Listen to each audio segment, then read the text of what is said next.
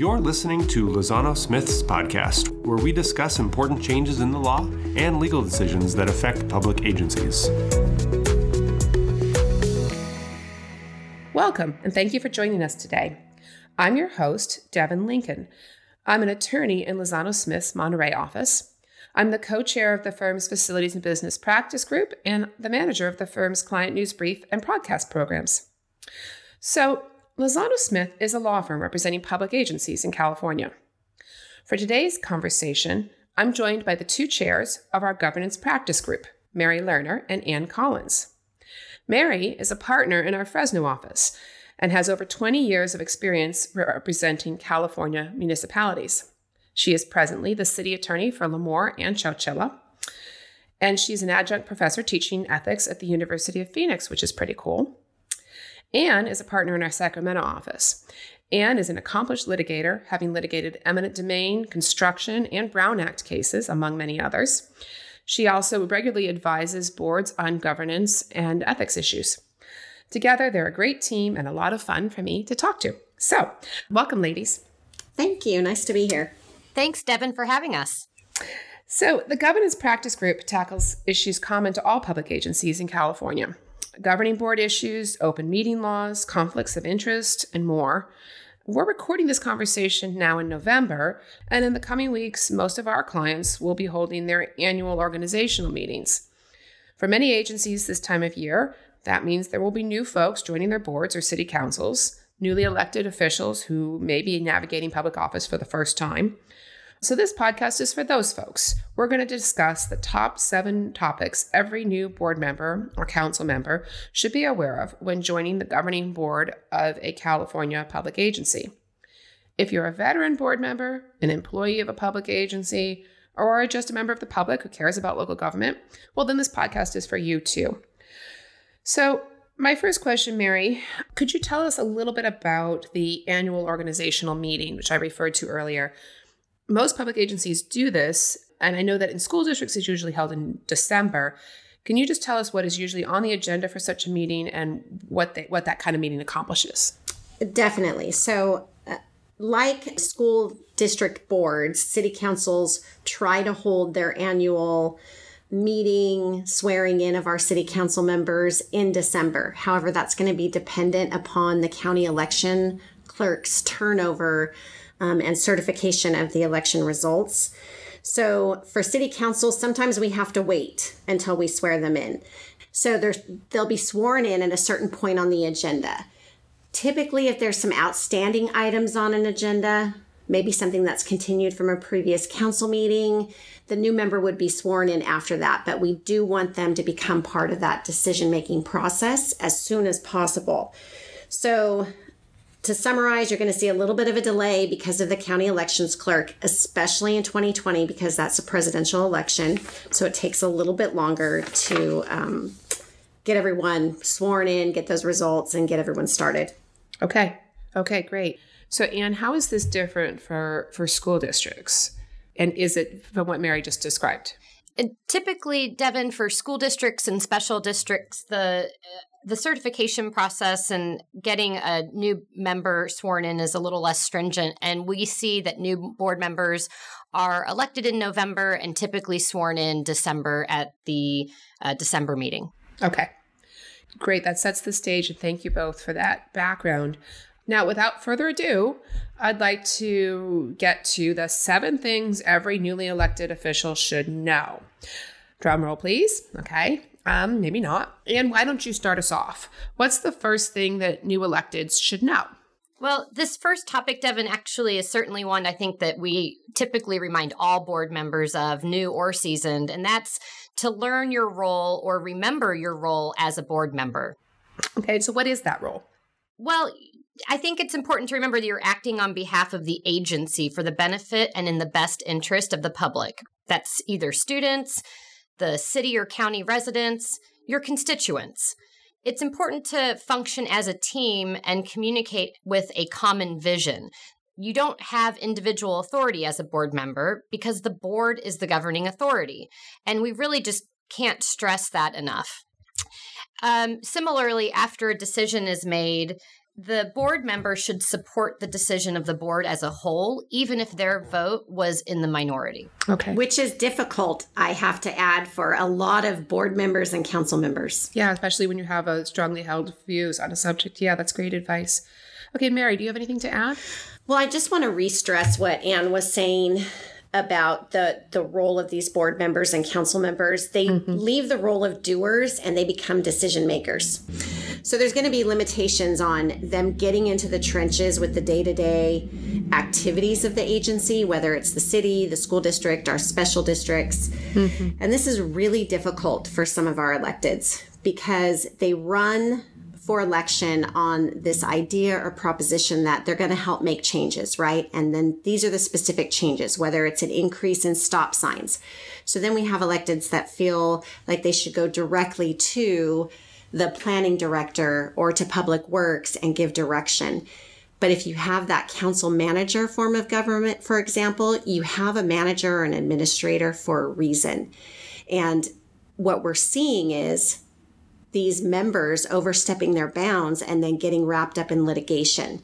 And not only is the agency being sued in these instances, but also the individual members. Um, and remember, your peace of mind has value, your time has value, and there's so many other things you could be doing in your role besides defending a lawsuit. Mm. Okay. So, for a new board member, where would all this be set out? You know, is any of it written down? Where do you go? Mary? Well, typically for at, least for council members, start with the municipal code. Mm-hmm. That's going to have your form of government there, um, or your charter. But also consider bylaws um, for school districts, special districts, your standards, guidelines of a public agency regarding the role of board members, and then what we see with a lot of council members and special districts, especially, is there's going to be a council code of conduct. Mm-hmm. And that allows for your co-members um, to go ahead and hold you accountable should you step out of those roles long before we end up in litigation and it's it's kind of it's it can sometimes be surprising when we go to do a training um, with a board and they aren't aware of their bylaws or their standards or their code of conduct and the mm-hmm. excitement of the election is over and now the reality sets in that they're actually is a code of conduct or there are bylaws and standards to follow. And so I think coming back to that and just remembering your role as a board member is a really important thing to come back to. That's great. Okay. Okay, good. So, Anne, if understanding one's role is the very first thing new governing board members should know, um, what's the second thing? Well, I'd say it's beginning to understand and really comprehend the Brown Act and the rules surrounding open meetings. Okay, so why don't you tell us some basics about the Brown Act? What is it, and what are some of the first things we ought to know about it? Well, the Brown Act is the open meeting laws. They uh, basically set forth that actions and deliberations of the governing board must be taken in open session. So all of the meetings are conducted in open session or in public unless a closed session exception is permitted under the law. Uh, the definition of what a meeting is is a, is pretty broad. Mm. So it's any congregation of a majority of the members of the board when discussing agency business, even if there is no collective concurrence among the board members. Okay, so what if a board member runs into other board members out in the community? Is that a meeting? Well, there are exceptions to that broad definition of a meeting. So, for example, individual contact, social gatherings, conferences, other community or local agency meetings would be exceptions to the definition of a meeting and, and that would be okay. But it's important to remember and be mindful of the public perception, even at those conferences or social gatherings. If the if a majority of the board members are sitting, let's say, at the same table at a wedding reception, mm-hmm. um, is it going to be perceived that they are discussing agency business? And yeah. again the definition of what falls under that definition is is quite broad. So being mindful of of the public's perception is really important. Okay okay. So given all that mary how does the brown act affect how board members can communicate with each other or staff outside of a board meeting? So this is a really important question and something we deal with on almost a daily basis. Mm-hmm. We want council members and board members to be careful of inadvertent violations of the Brown Act by conducting what we call a serial meeting. And that's a series of communications with each other, which involves less than a quorum, but when taken as a whole, will ultimately involve a majority of those members. So, an example would be if you were to get an email from the board president or city manager um, to the council or board, and then you hit reply all with an answer or a question. We want to avoid hitting reply all. Typically, what we'll do is we'll put at the very bottom of a communication, whether it's text or email, remember not to hit reply all. Um, because it can become habit for people, but at the same time, you could be violating the Brown Act. Also, it's important to remember that even on social media, we could have an inadvertent meeting that's improper. So if you are hitting like, that's actually speech. So we just need to be careful of those communications, not hitting reply all, and then go to your board president or go to your city manager or administrator with your direct questions. Interesting. All right. So that's great advice. Thank you. Now, I think that brings us to our third thing that we hope that board members know. Um, what is it, Anne? Well, this is a really great one for new board members, Devin, and it's really the nuts and bolts of board meetings. I mean, we always tell clients a board meeting is a meeting in public, not a public meeting in front of the board. Mm-hmm. So, what do you mean by that? Well, the purpose of these open meetings is to conduct agency business in an open and transparent way. And while there are opportunities for the public to comment on matters, the board must maintain focus and control over the proceedings, or else they will never get through everything on their agenda. Right. Okay. So, Mary, can you tell us a little bit about that process? How is the agenda for a meeting prepared? Who runs the meeting, etc.?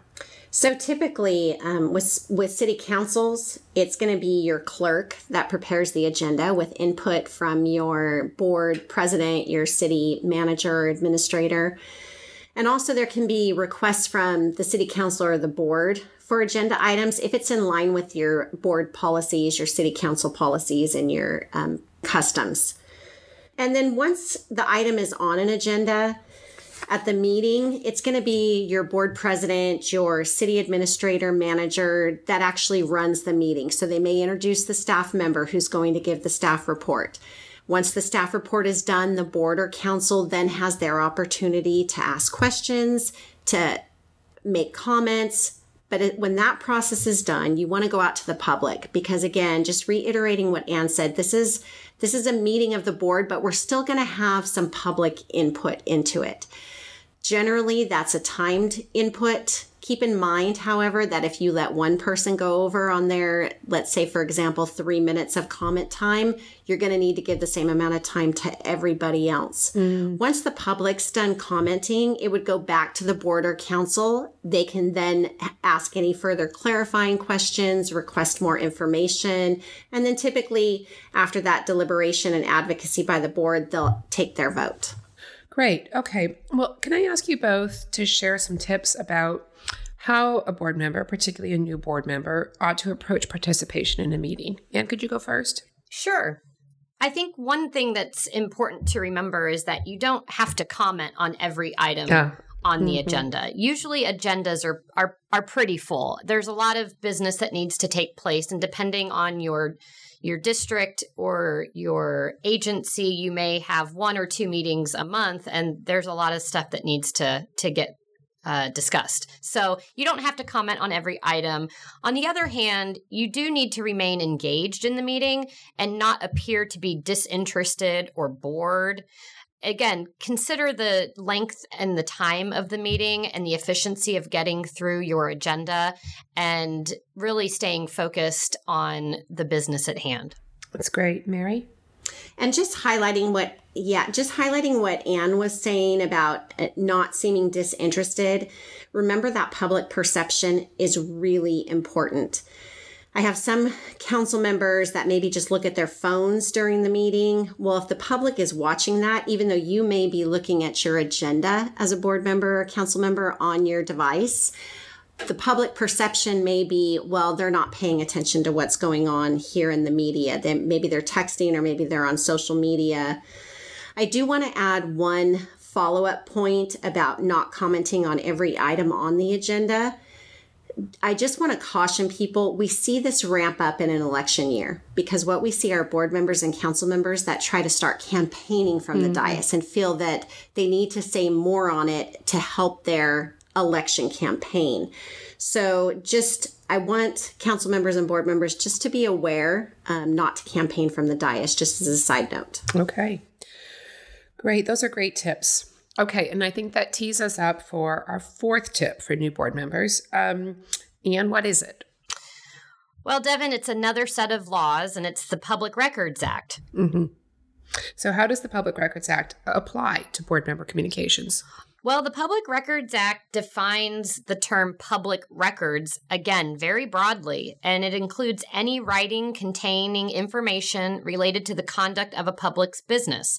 So, regardless of the physical form, whether it's written, uh, text messaging, videos, audio, anything that is prepared, owned, used, or retained by the agency related to the public's business is going to be a public record. Hmm.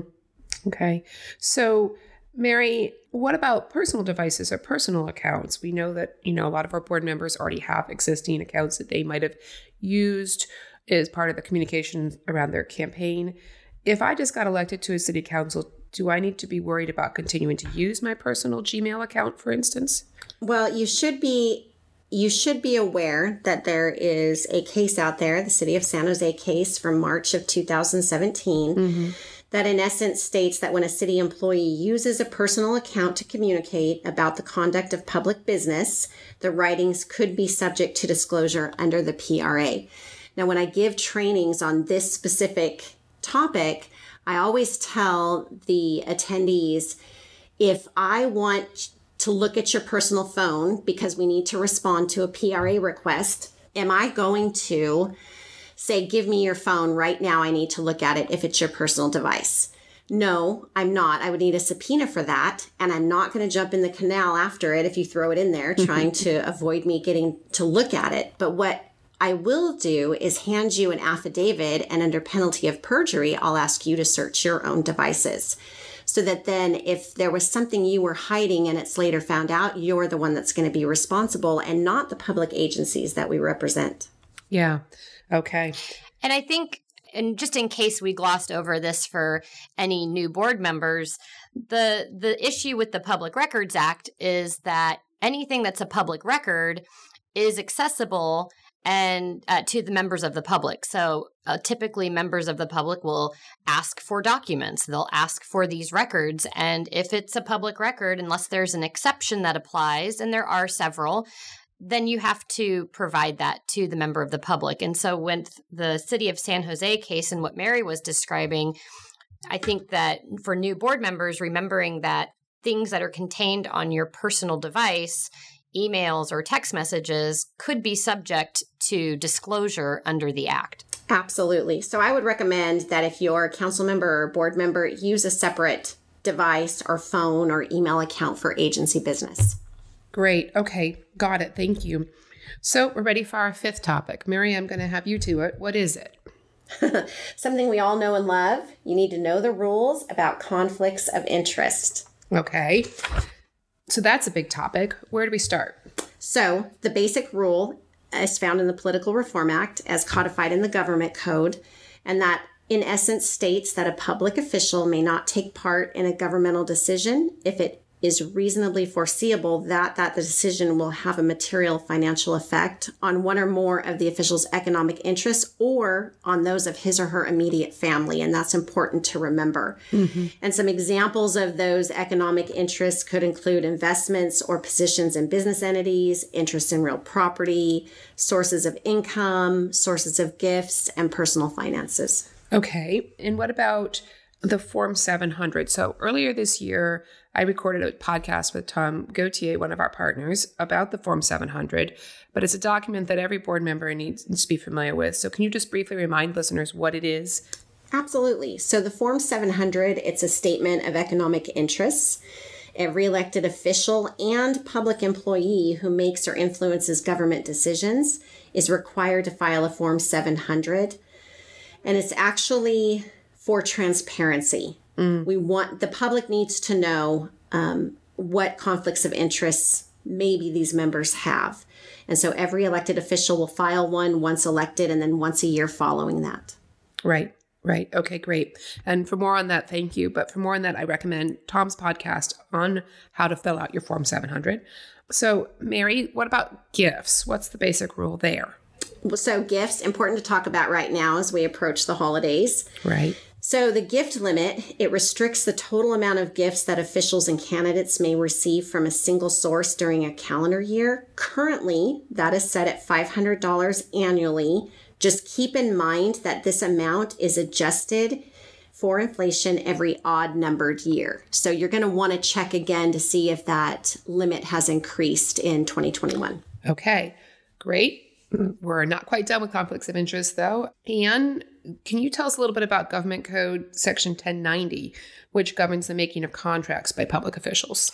Sure, Devin. Uh, Government Code 1090 conflict of interest is specific to contracts. It prevents public officials from having a financial interest in a contract made in his or her official capacity. Now, it only applies if there is a contract, so it's not applicable to adopting regulations, investigations, reports, things like that. But it should be noted that grants, expense reimbursements, donations, those types of uh, agreements may qualify under a Government Code 1090 conflict of interest.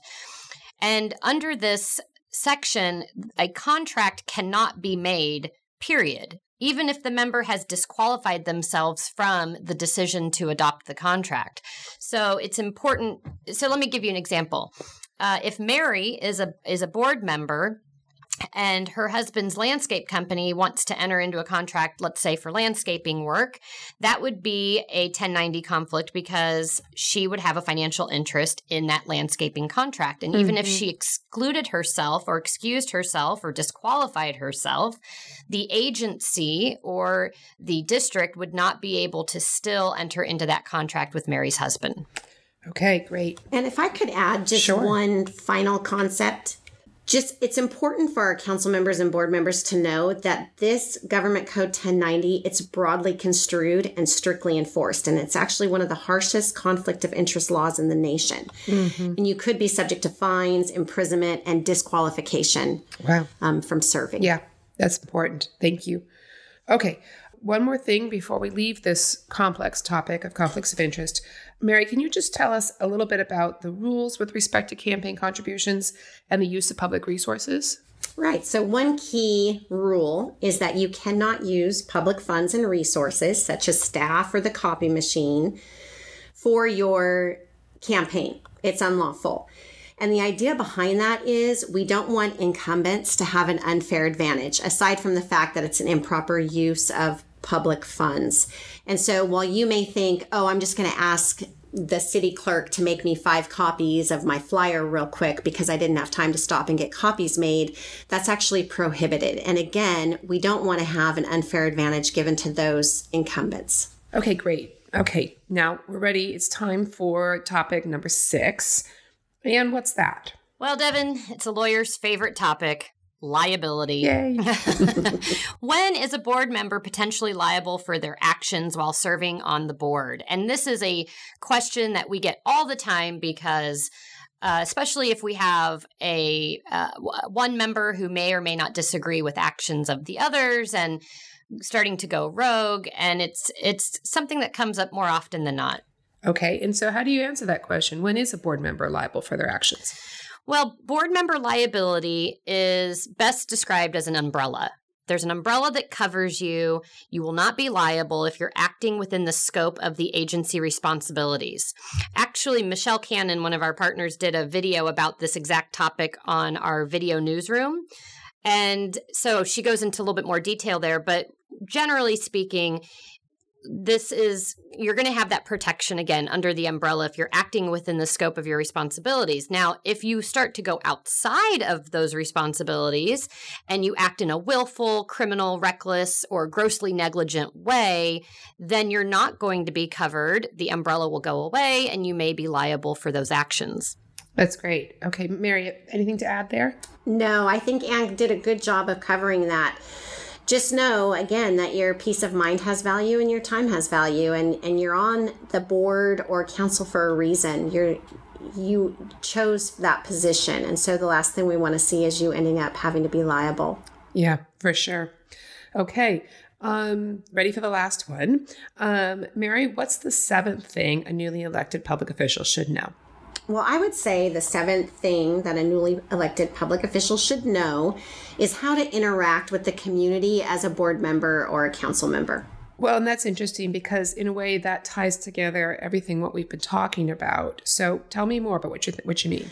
So things that you say, it may be considered the opinion of the entire agency, and I know Anne touched on this earlier in this podcast even when they're not. So, clarifying when you're providing your own opinion about matters is important. So, it's the I messaging before a council or board vote versus the we messaging after a vote.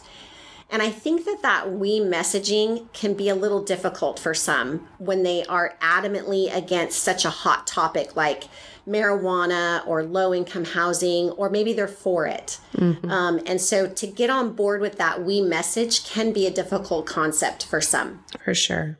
Yeah. What about interacting with the media, Anne? How should a board member go about doing that?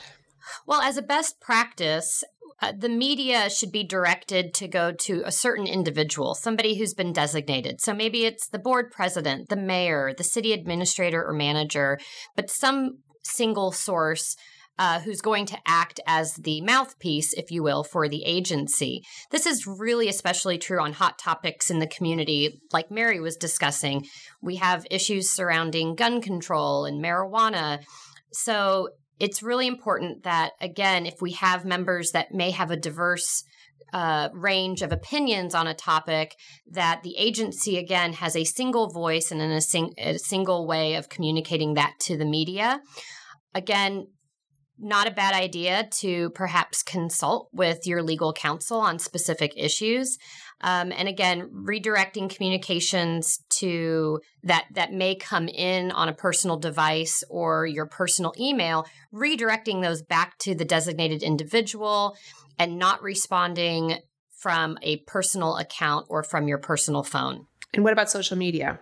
Yeah so on that same vein you know again a lot of the common thread of what we're talking about today is that you are a you are an individual person with a life outside of your agency uh, role but when you do step into that agency role you have to put that hat on. And so for social media the same general advice you have to be very careful about what you are responding to and what you are commenting on, even if it's a heart on Instagram or a thumbs up on Facebook. Mm. But most agencies have policies regarding content and use of social media. So clarify when it's your own opinion.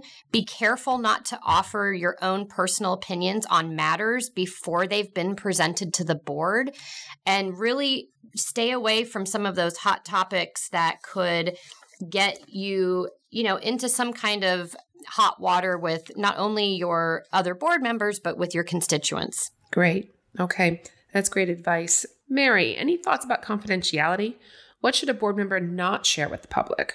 Well, this ties in with what Anne was just talking about um, with the media and with the public in general. Remember that confidential information must remain confidential. This includes information that you obtain or discuss in a closed session meeting as well.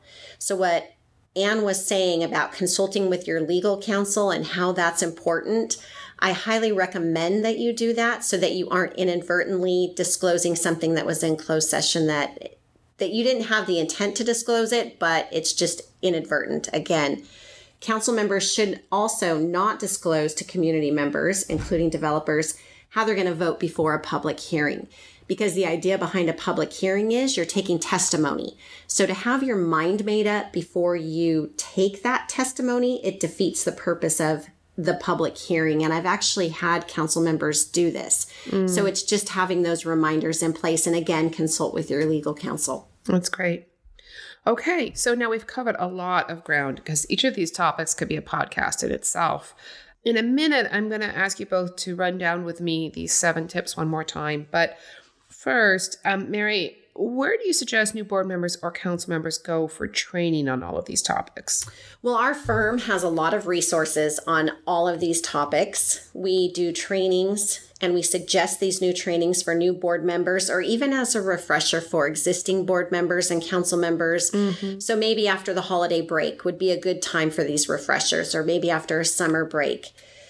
These refreshers are always important. I recommend refreshers and training such as the ethics training under AB 1234, the harassment training, which is now required for everybody. So, for our new board members and our council members, this becomes important. We also will provide our Brown Act handbooks along with our new board member toolkits to our new board and council members, no matter if they were elected or appointed in the case of a vacancy. That's great. And for more information on any of that, um, I suggest that listeners contact our client services team and they can help with all the things that Mary just described. But one more thing, Anne, we've been talking about new board members here, but we also often provide governance training to the board as a whole, particularly where the board is struggling to work together. Could you just talk about that for a minute? Sure, Devin. We we get asked quite often to come in to existing boards to provide governance training. Sometimes it's as a result of a hot topic in the community or some type of negative interaction with the public. But it's you know to have regular board trainings is, is a great idea regardless of the seniority or the tenure of your of your members again if if the board has struggled in the past then we can help get the board back on track to get on the same page. Again, remembering the roles and the procedures of the board or council. And the, you know, we recommend, especially for those on city council, to um, have such a training after long breaks from the meetings in the summer or after the holidays as just a refresher to get, again, everyone on the same page. Also, that makes the council members or the board members not feel like they're doing the training because something bad happened mm. or they did something wrong or that someone's in trouble. It's maybe just more of a regular uh, scheduled training. A refresher. Yeah. Okay, great. That's really helpful. So let's close this out by running through once more the seven things every newly elected local official should know. Mary, number one. Learn your role as a board member. That's going to be key for you. Okay. Um, and number two, understand open meetings and the Brown Act. Great. Um, Mary, number three. Remember that a board meeting is a meeting in public, not a public meeting in front of the board or council. Got it. Okay. And number four. Understand and know what a public record is and that it can be disclosed. Right. Okay. Mary, what's number five? Know those rules about conflicts of interest. Stay out of trouble. Yeah, for sure. Okay. And number six. Well, for staying out of trouble, learn what you can be liable for and what you're not liable for while serving on the board. Super. Last one, Mary, number seven. Learn how to interact with the community as a board member and as a council member. Right. That's a lot to know. And, you know, I, for a moment, I just want to reflect on it's a big job serving as a representative of the public and local government. And as attorneys, we see what that's like day in, day out. When you go to council meetings or board meetings, it's a tough job. And we appreciate those who volunteer to serve and work in local democracy. It's so crucial. So I want to thank you both for your insights. This has been really fun. Thanks, Mary. Thanks, Anne. Thank you. Thanks, Devin. All right. And thank you to our listeners for tuning in to Lozano Smith's podcast today. We encourage you to visit our podcast page at lozanosmith.com slash podcast to find links and additional details on some of the topics we discussed today. Also, make sure to subscribe to our podcast so you don't miss an episode. Thanks, everybody. If you have any questions about this topic, please contact the hosts of this episode or an attorney at any of our eight offices throughout California. Be sure to subscribe to our podcast on iTunes, Google Podcasts, Spotify, or wherever you get your podcasts. As the information contained in this podcast is necessarily general, its application to a particular set of facts and circumstances may vary. For this reason, this podcast does not constitute legal advice. We recommend that you consult with your counsel prior to acting on the information you heard.